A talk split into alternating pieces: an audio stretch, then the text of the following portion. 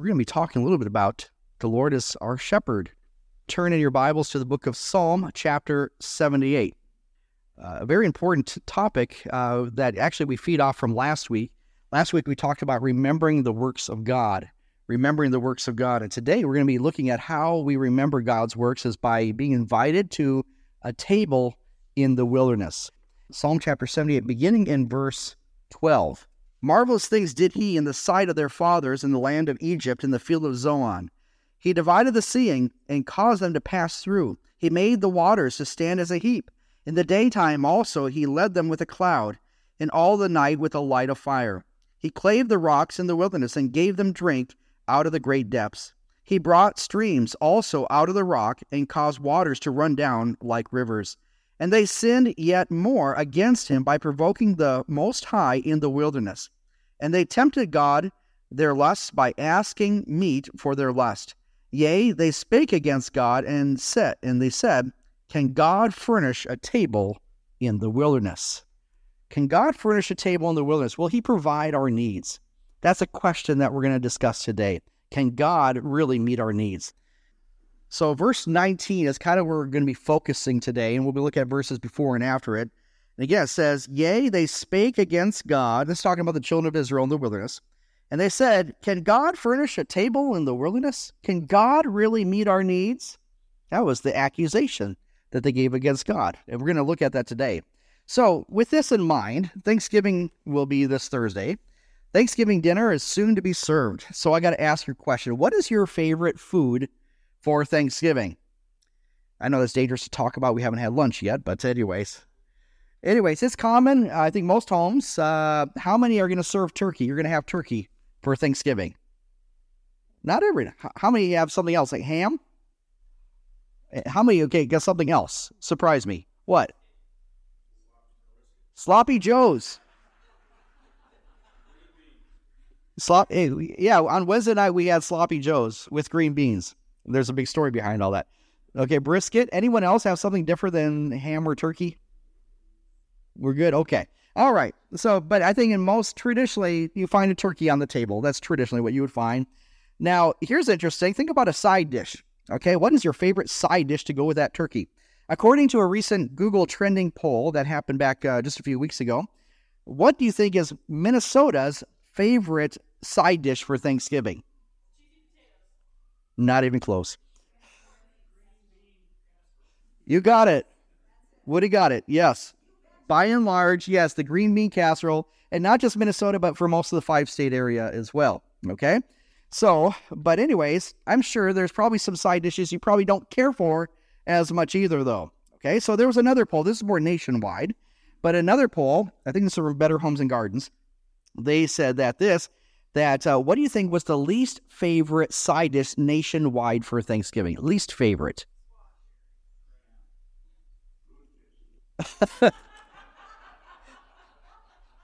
Lutefisk. I don't think whatever day it is is always going to be the worst side dish.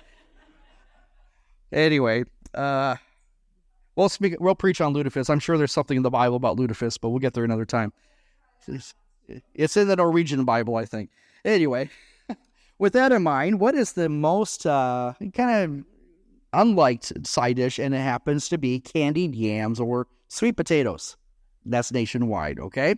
My wife loves it. For me, uh, I'll have maybe a bite. That's about it, okay? So, but anyways, no, no matter what your like or dislike of food, I pray that this Thursday we would have a hearty appetite that reflects a heart of gratitude, okay? But I fear this, and this is kind of what I'm bringing this in- information up, is that I fear that too many people are. Eh, have you ever been around a picky eater? Do you know someone who's a picky eater? Now, if that's yourself, then you know you can confess that later, okay? But nonetheless, I think we all know someone who's picky eaters, and whether it be our kids growing up or maybe even our adult life, there's things that we like and don't like. And um, so, what what makes someone a, a picky eater? I was actually asking my kids this last night. What makes someone a picky eater? And basically, it's the impression that whatever food is in front of them, the thinking is it's not good. It's not good to look at. It's not good to taste. It's not. It's just generally it's it's not good or it's not the best. And that's where we have the idea of a picky eater. I think to some degree there's foods that we like and don't like, things like that. But nonetheless, I think that this, we got to be careful that I fear that too many Christians, too many people are picky eaters spiritually speaking. Think about that. Are we a picky eater spiritually? That's what we're t- talking about today in, in Psalm 78. And what happens is this as we're a picky eater spiritually, we end up turning away God's good blessings that He has provided for us by His grace. This life, in some aspects, is a wilderness. God has provided, though, a table for us that will truly satisfy our needs and fills us with joy and peace. So, my challenge for us today is that we would not be picky eaters, that we would come and dine at God's table in the wilderness. I want us to kind of go back just in, in back in our Jewish mind, if you will, uh, back to just a few actually during the time of the attack that happened on on uh, October 7th in Israel. That was actually the last day, it was the ending of the holiday of Sukkot, the holiday of the, the Feast of Tabernacles. It was actually a celebration called Simchat Torah, the rejoicing of the law. Um, but anyways, it was the end of that holy season. But the this feast is actually uh, a feast, a festival that what God gave to the children of Israel back even back uh, in the time of Sinai, during the time of the wilderness wanderings. Leviticus 23 has the layout of all the seven feasts that God had appointed or appointed times, uh, Moedim as they're called, uh, appointed times that God gave to Israel to remember his plan. Every year they were going to do this a cycle, such as uh, Passover, Pentecost, and then Sukkot, the Feast of, of Tabernacles that would occur in the fall.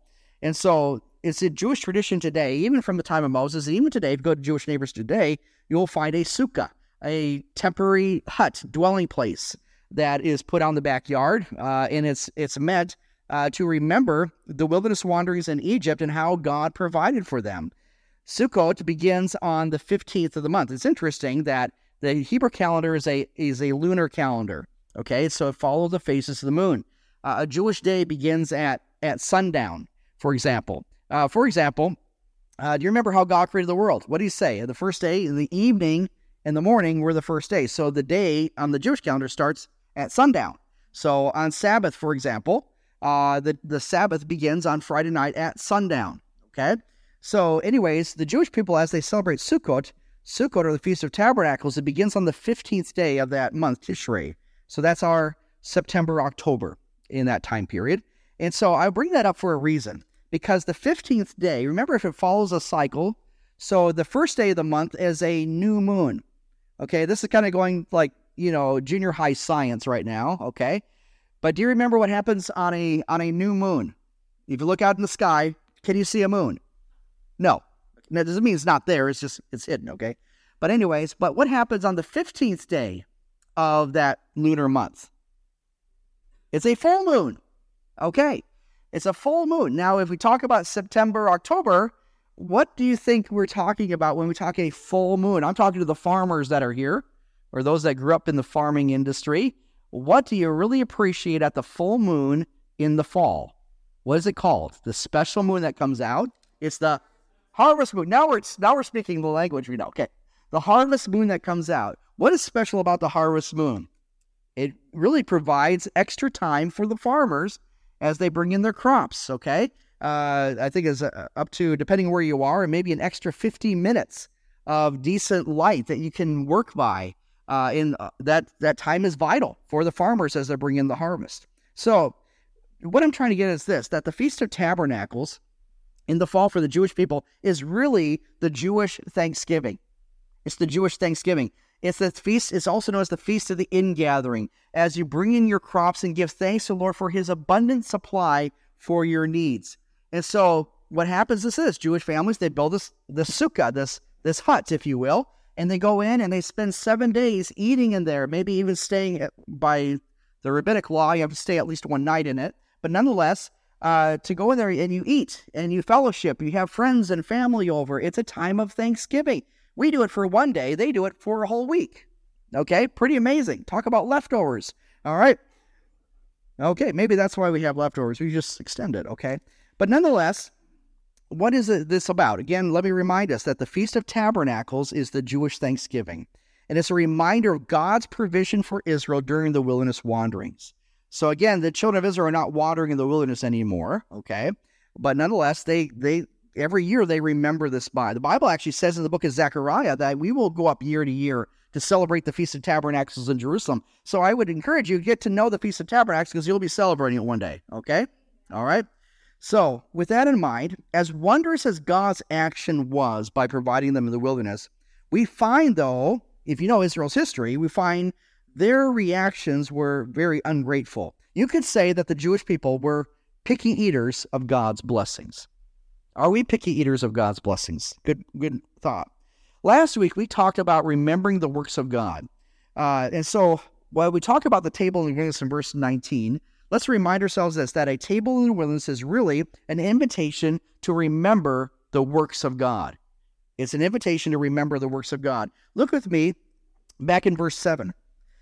It talks about the generation to come that we should tell our children, our children's children, tell the next generation what God has done in our life. In verse 7, it says that they might set their hope in God and not forget the works of God, but keep his commandments. Oh, again, we need to re emphasize this over and over. Do not forget the works of God. Okay? One thing we do on, especially on uh, Sunday nights and Wednesdays as well, we take time to remember the works of God. We give opportunities to share thanks. I want to say one thing before I forget that next Sunday, as we gather, we will be having a Thanksgiving service. We're going to sing praises to the Lord. We're going to read portions of Scripture together. But like we've done the past couple years, uh, when you come in at the Welcome Center, we're going to have little, kind of like three by five cards that you can write, God, I am thankful for, and you can write whatever you want. You can use both sides if you want. And then during the time of the service, we invite the church family to come and to basically lay that thanks upon the altar, really as a Thanksgiving offering. We're going to be doing that next week. We've done the past couple of years, so in case you remembered, you can go back on our YouTube channel. You can watch last year's year last year's service if you want to remember. I probably will too because I can't remember what we did from one year to the next. That's me. Okay, so with that in mind, give thanks to the Lord. Remember His works. And what were they supposed to remember? The children of Israel were supposed to remember the miracles that took place at the Exodus. Look with me in verse 12. Okay. By the way, it's it says here that they the children of Ephraim carrying bows they uh, turned back in the day of battle. They kind of gave up. It says in verse eleven that they forgot his works and his wonders that he had showed them. So what works are we supposed to remember? Verse twelve. Israel is supposed to remember this marvelous things did he in the sight of their fathers in the land of Egypt and the field of Zoan. He divided the sea and caused them to pass through, and uh, he made the waters to stand up as a heap. In the daytime, he also led them with a cloud, and with a night a light of fire. He clave the rocks of the wilderness and gave them to drink, and out of the great depths he brought streams also out of the rock and caused waters to run down like rivers. In these verses here, I think you, if you know anything about the, the story of Exodus and the wilderness wanderings, you can identify what God was doing here. In verse 13, God parted the waters of the Red Sea for them to cross on dry land. And then on top of that, what happened to Pharaoh's army? It was destroyed. That was God's provision. I will sing to the Lord, for he has triumphed gloriously, the horse and the rider he hath thrown into the sea. The song of Miriam. God did an amazing work there, but it doesn't end there. As he guided them through the wilderness, how did he do it? In verse 14, God gave them a pillar of cloud by day and a pillar of fire by night. His presence was there in leading them. What an amazing gift and blessing that was given to the children of Israel. Well, the children of Israel, they're also a little thirsty. You can imagine going through the desert, okay? And they were thirsty at times, and they complained about that. And God, in His grace, what is what happens? Moses strikes the rock. That happened on two different occasions. We'll get into the details of that. But God provided water out of the rock that had gushed forth, and the children of Israel were able to drink it and be sustained. What an amazing God! This is the miracles that God did. This is the works of God that the children of Israel should remember over and over. Keep telling those stories to your children. Keep telling this is how God provided. Tell stories in your own life how God has provided and tell them to your children and your children's children. Tell them to all generations. This is what God did in our lives. Give him thanks for that. But what was the people's reaction? How did the people respond to the work that God did for them in the wilderness? Well, basically, the people were not grateful. They complained. This is complaint number one. Let me before I read this, I got to say this: that we say, well, the children of Israel complain. We all complain. Well, the Israelis they bring it to an art form. When I was in Hebrew school, uh, my wife and I we spent one whole day in our class learning how to complain in Hebrew. Okay? Lehit lonen is the infinitive. Lehit lonen.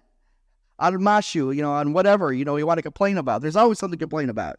So it becomes an art form. Now look with me in uh, verse 19. There's three complaints that the people gave. Number one, they said this. Yeah, they spake against God. They said, Can God furnish or prepare a table for us in the wilderness? Can God meet our needs? Complaint number two is in verse 20. Behold, he smote the rock, and the waters gushed out, and the streams overflowed. And here's the complaint Can he give bread also? The third is the same verse. Can he provide flesh for his people? Three complaints. Can he furnish a table? Can he give us bread? Can he give us flesh? Come on, God. You're going to meet our needs, aren't you? That was the complaint that they had. What was God's response to that? Well, how would you have responded? Well, we know in our flesh we probably say different things, but God responded in a very righteous way. It says in verse 21 Therefore, the Lord heard this and was wroth. He was angry. And so a fire was kindled against Jacob, and anger also came up against Israel. He was angry with his people. So, what was the problem? What was Israel's problem? Why couldn't they simply uh, just not complain about it? Well, here's the thing, and it reflects their hearts. We find here that Israel were they were picky eaters. Verse 22 says this. This is the reason. Why? Because they believed not in God and trusted not in his salvation. Why don't we why do we complain so often? I think it's ultimately because we don't trust God. Think about that. A person who is living and trusting God daily and is content with what God has given them, you find them rarely ever complaining. Isn't that true? Like I said so many so many times, I think we're guilty of being picky eaters spiritually you know, we can blame the children of Israel. Yeah, that was them. Oh, we're good. God has provided for us. Yeah, and then we complain about the next day. God has provided in so many ways. He is good. He is always and only good. We praise Him for that. So let's talk a little bit. I, these are some thoughts that Charles Spurgeon wrote about this. Uh, I kind of paraphrased it briefly on this, but he basically says this that unbelief of God, to not believe in God, is slander against Him. God, can you provide for us? Can you really feed us with bread? Can you really give us food? Well, they to um, unbelief is a slander against God. They spake against God, saying, Can God furnish a table in the wilderness? You see, to question the ability of the Almighty is to speak against him. You're saying that God is not who he says he is. Is God all powerful? Nod your head yes. Or say an amen. Is God omniscient? He knows everything. He knows your need. Absolutely. Is God omnipresent? Is God everywhere? So why he can't he provide for you? Isn't Jesus in the Sermon on the Mount? He says, if God cares for the, the sparrows that fly in the grass, the fields, so much will he not care for you? God cares for you. He does. To say he can't is to accuse him. To speak falsely, that's slander.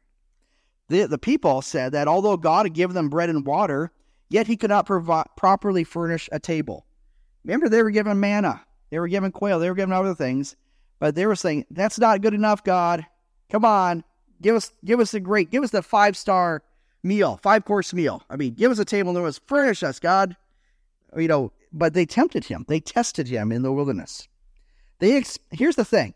What did, were they expecting? You got to ask this question. Someone's complaining about something. What are you expecting? What are you really wanting?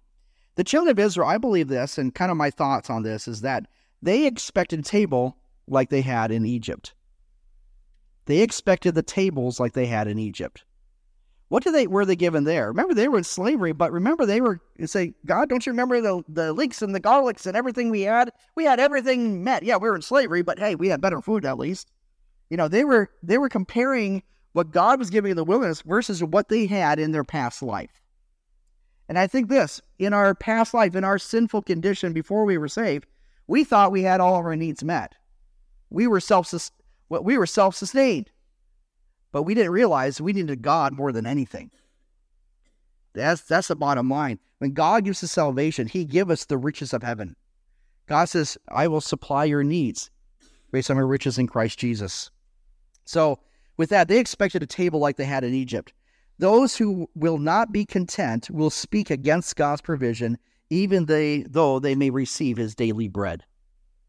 I think God gives us his daily bread, doesn't he? He really does. And yet we are not content. We speak against God's provision. God is not good enough. Well, we talk about that the table in the wilderness is a time to remember the works of God, but it's also, number two, the table in the wilderness is an invitation to see the works of God. So, how did God work in furnishing a table for them in the wilderness? Did God set a table for them? Absolutely. It says in verse 23 though he had commanded the clouds from above and opened the doors of heaven, and had rained down manna upon them to eat, and had given them the corn of heaven. Man did eat angels' food, and he set them meat to the full. So God did provide. How did he do that? He opened the doors of heaven, gave them angels' food to eat. So they had angel food cake. There you go. There's a dessert. Nonetheless, he opened the doors of heaven. How did he do that? He rained flesh. It says in verse 26. It says here, he caused an east wind to blow into heaven, and by his power he brought uh, in the south wind. He rained flesh also upon them as dust, and feathered fowls, like as the sand of the sea, and he let it fall into the midst of their camp round their habitations. So he opened the doors of heaven, gave an angel food. By the way, that's the manna. That's the manna that he gave. By the way, do you know what manna is? Manna means, literally in Hebrew, what is it? Have you ever got something in a package, there's some food, and you look at it, it's like, what is it? Well, that's, a, that's that name caught on. Okay. And so that's what manna means. What is it? Okay. We still don't know. We have a hint of what it could be coriander with a little bit of honey taste. We don't know exactly, but it sustained them. It sustained Israel for 40 years in the wilderness. Amazing. Uh, so much that it was a testimony that it was put in a in the Ark of the Covenant. Remember that? That is a testimony of God's provision in the wilderness. But also, like I said, it not only gave him manna, but he also rained flesh the quails. Remember the quails that came in, and uh, God sustained them by giving them them quails. This thing, guys, you didn't have to go hunting for that. God brought it right to you. Was talking to John. He was waiting for that deer to pass by all day yesterday, and not a sight. Okay, I think that was your story, Harvey, too. Did you see any deer at all, Harvey? Not a one. Man, couldn't you be like the children of Israel? God just brings that quail all to you. All right. Praise God when that happens. And God did that consistently in the wilderness for those 40 years. Can you believe that? That's amazing. Yet, how did the people respond to that? Of God's provision in the wilderness at the table that He set before them.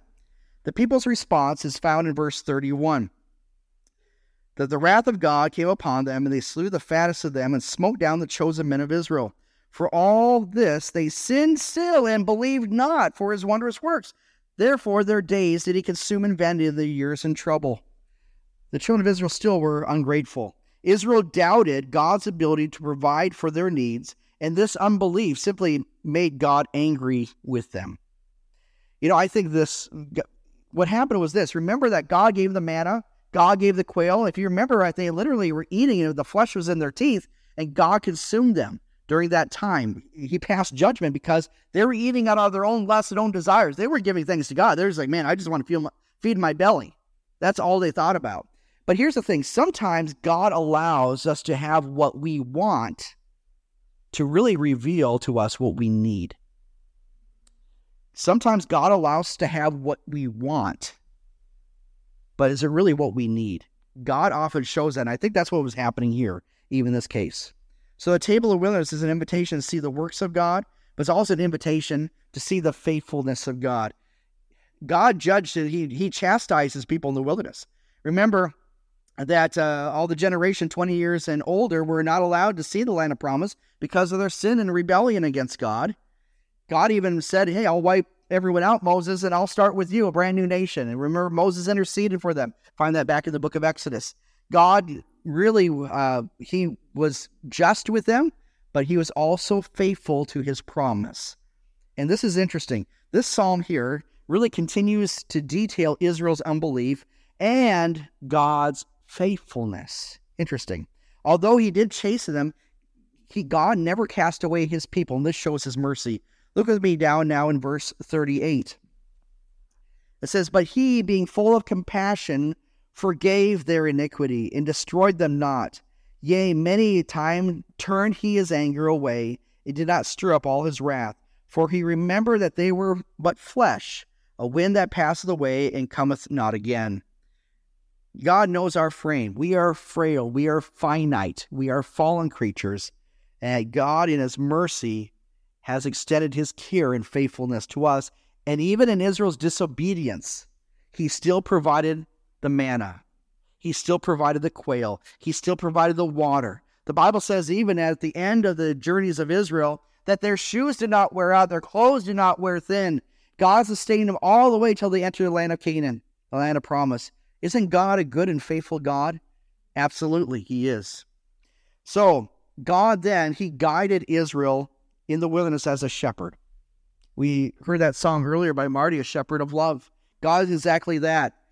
God guided Israel in the wilderness as a shepherd. God did not simply abandon. And the thing is this imagine the children of Israel as they're in the wilderness for all these years. Probably they're thinking, God, are we ever going to get out of this place? Well, they had to wait off till those generations died. We know that. But God did not forget his promise, and he led his people in a very specific way. You see this that God guided Israel as a in the wilderness as a shepherd. Look with me in verse 52. Psalm 78, verse 52. He says, He but made his own people to go forth like sheep and guided them in the wilderness like a flock. And he led them on safely so that they feared not, but the sea overwhelmed their enemies. God led them again as a shepherd. The Bible talks a lot about God being a shepherd. In Psalm 23, verse 5, God as the good shepherd, what does he do? As the good shepherd, the Lord is my shepherd, I shall not want. Verse 5 says, Thou preparest a table before me in the presence of mine enemies. God prepared a table in the wilderness for his people, for his sheep. God is good. Also, we know that this, that the children of God instructed the children of Israel to have something in the tabernacle. Remember the tabernacle that was the Mishkan, the the uh, the dwelling place of God that was in the middle of the camp. And God says this that they would have the, the outer court, where you'd have the brazen altar, the laver, and then you'd have in the Mishkan, the, the central part here, there was two rooms. One was the holy place, and the other was the Holy of Holies. And the Holy of Holies was the Ark of the Covenant. And there was a veil that was in front of that. And in the holy place, there was three pieces of furniture. What were they? It was the menorah, the candlestick, there was the altar of incense that stood before the veil, and then one other. That was the table of showbread. It was a table of bread in the wilderness that was changed on a daily basis by the priest as evidence of God sustaining his people. And this is a reminder of his provision for them in the wilderness. And that continued on actually during Solomon's temple, and then later on, even in Herod's temple as well. As you think about this, this is an amazing picture of this. The big idea that we have of this passage can God provide a table in the wilderness? Yes, he can. And yes, he does. Here's the big idea we have of Psalm 78 that God serves and satisfies us. God serves us and he satisfies us. He is the great God, he is our shepherd. I believe that this foreshadows even a greater feeding of bread that would come later. This foreshadowed the coming of Jesus, who not only gave bread, remember the feeding of 5,000, five loaves of bread and, and the two fish, but he also he presented himself as the bread of life. Jesus said unto them, I am the bread of life. He that cometh to me shall never hunger. He that believeth on me shall never thirst. Folks, in this world and world systems, people are hungry for truth and they don't know where to get it. The thing is this we have truth, we have the bread of life that satisfies our deepest longings of our soul the water of life that will sustain us for free, that everlasting life. Jesus said to that woman the well, If you drink of this water, the well of Jacob, you're going to thirst again. But the water I give you, you shall never thirst. He gives us that, that we never thirst. Folks, if you're here today and you're searching a longing for that peace and that hope and you can't quite figure it out, you're drinking from the wrong well. You're eating from the wrong bakery, so to speak. Okay? Come to Jesus and be fulfilled and He will satisfy your needs. He serves us and He satisfies us. You see, God's faithfulness, then, the greatest thing about God's faithfulness is that He brings His people to the great shepherd. Look with me in now in verse, uh, towards the end of it here. Let's see, verse 72. It says here, actually, let me back up a little bit. Uh, verse, go to verse uh, 67. This is kind of interesting.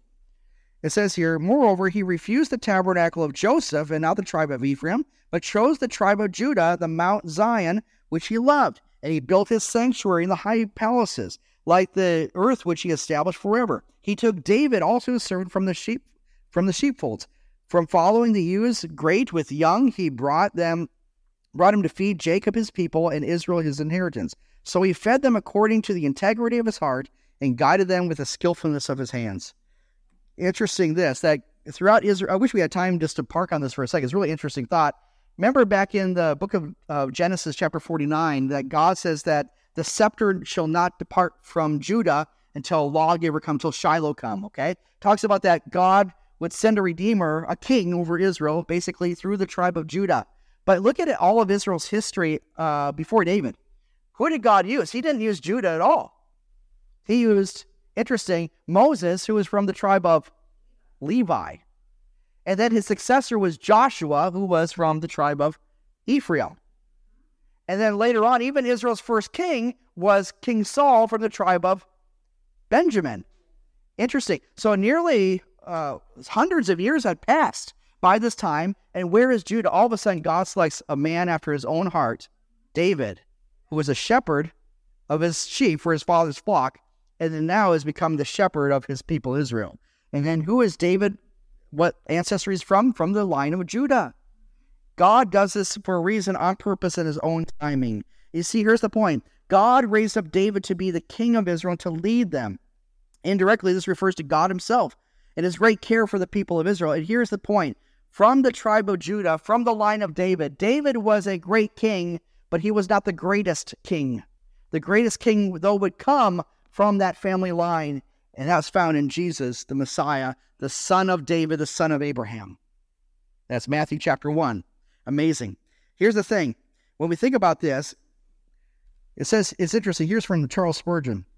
When we end these desert roamings, as the children of Israel are in the wilderness, thinking about these things, every every uh, Sukkot, every Feast of Tabernacle that come in the fall, the, the children of Israel, even today, Jewish people gather in the Sukkah, and they should remember how God directed them and guided them and provided for them in the wilderness. God still provides for us today. He provides for you today. Never forget that. But here's the thing in this wilderness, when we will end these desert roamings, these rebellions, the chastising, and entered into the rest of a settled kingdom with the Lord Jesus reigning as the Prince of Peace, the house of David. When is this going to end? When is this wilderness going to end? Here's the point, and this gives us hope at the very end of the psalm that Israel be wandering as the wilderness and God would establish his throne and his people would be established. Here's the point for us today. What can we glean? That the wilderness will not last forever. The wilderness of this life will not last forever for those who are in Christ Jesus. You might feel like that sometimes, but if you're a child of God today, this is not the end of the story. We have an amazing hope, an amazing future, and that's found through the great shepherd of our souls, Jesus Christ.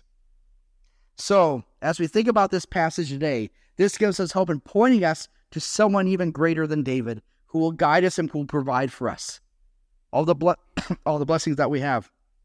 Sukkot, the Feast of Tabernacle, reminds us of God's providential care for them during those 40 years. Their unbelief was evident as they were picky eaters at God's table in the wilderness. Even so, God remained faithful to them. He provided them with everything they needed, and all that He required of them was simply to trust Him. God's anger came because they believed not in God and trusted not in his salvation. You know, we could reverse the logic of this verse and say that when we believe God and trusted his salvation, he is pleased with us. The Bible says in Hebrews 11 6, but without faith, it is impossible to please God. For those who dine at God's table in the wilderness, they will no longer be picky eaters, but will be truly content. They will feast on the best of God's daily provisions and be satisfied. I invite you today to come to the table by simply trusting the Lord and taste and see that the Lord is good. So, folks, today, God has provided a table in the wilderness. How do you enjoy that meal? By simply trusting Him, believing Him for salvation. That's how we can enjoy that. By the way, what does God promise for us in the future? There'll be the marriage supper of the Lamb where He's provided a feast for us. No longer in the wilderness, but in the gates of heaven. Amazing to think about that. So, folks, if you're here today or those who are watching online and you're not sure of your own salvation, of your trust of God, know that God is there for you. He has sent Jesus Christ, the Son of David, sent Jesus Christ to die in your place on the cross. And through him, we have blessings abundant. Folks, for us today who are Christians, don't be a picky eater at God's table.